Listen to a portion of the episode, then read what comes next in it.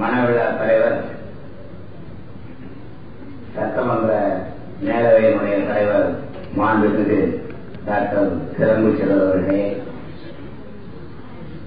அன்புக்குரிய நண்பரும் மாண்புமிகு தமிழக முதல்வருமான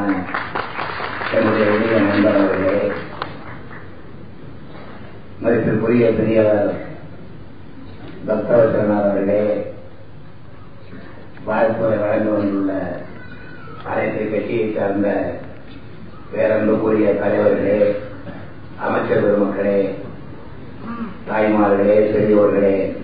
என் உயிரினும் மேலான அன்பு உடன்பிறப்புகளே, காந்தி காமராஜ் தேசிய காங்கிரஸ் கட்சியினுடைய தலைவரும்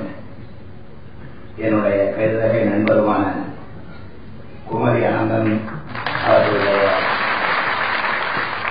கேள்வி தமிழிசையும்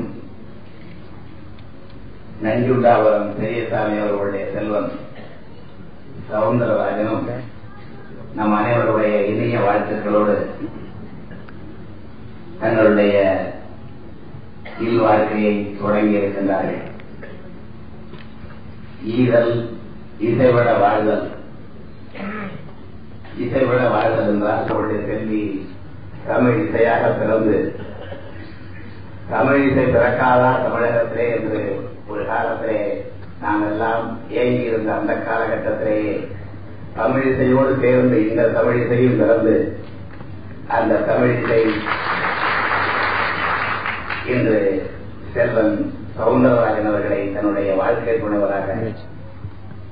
ஏற்றுக்கொள்ளவும், சவுந்தரராஜன் தன்னுடைய வாழ்க்கை துணைவரமாக தமிழிசையை ஏற்றுக்கொள்ளவுமான இந்த இணைய விழாவை வாழ்த்துவதில்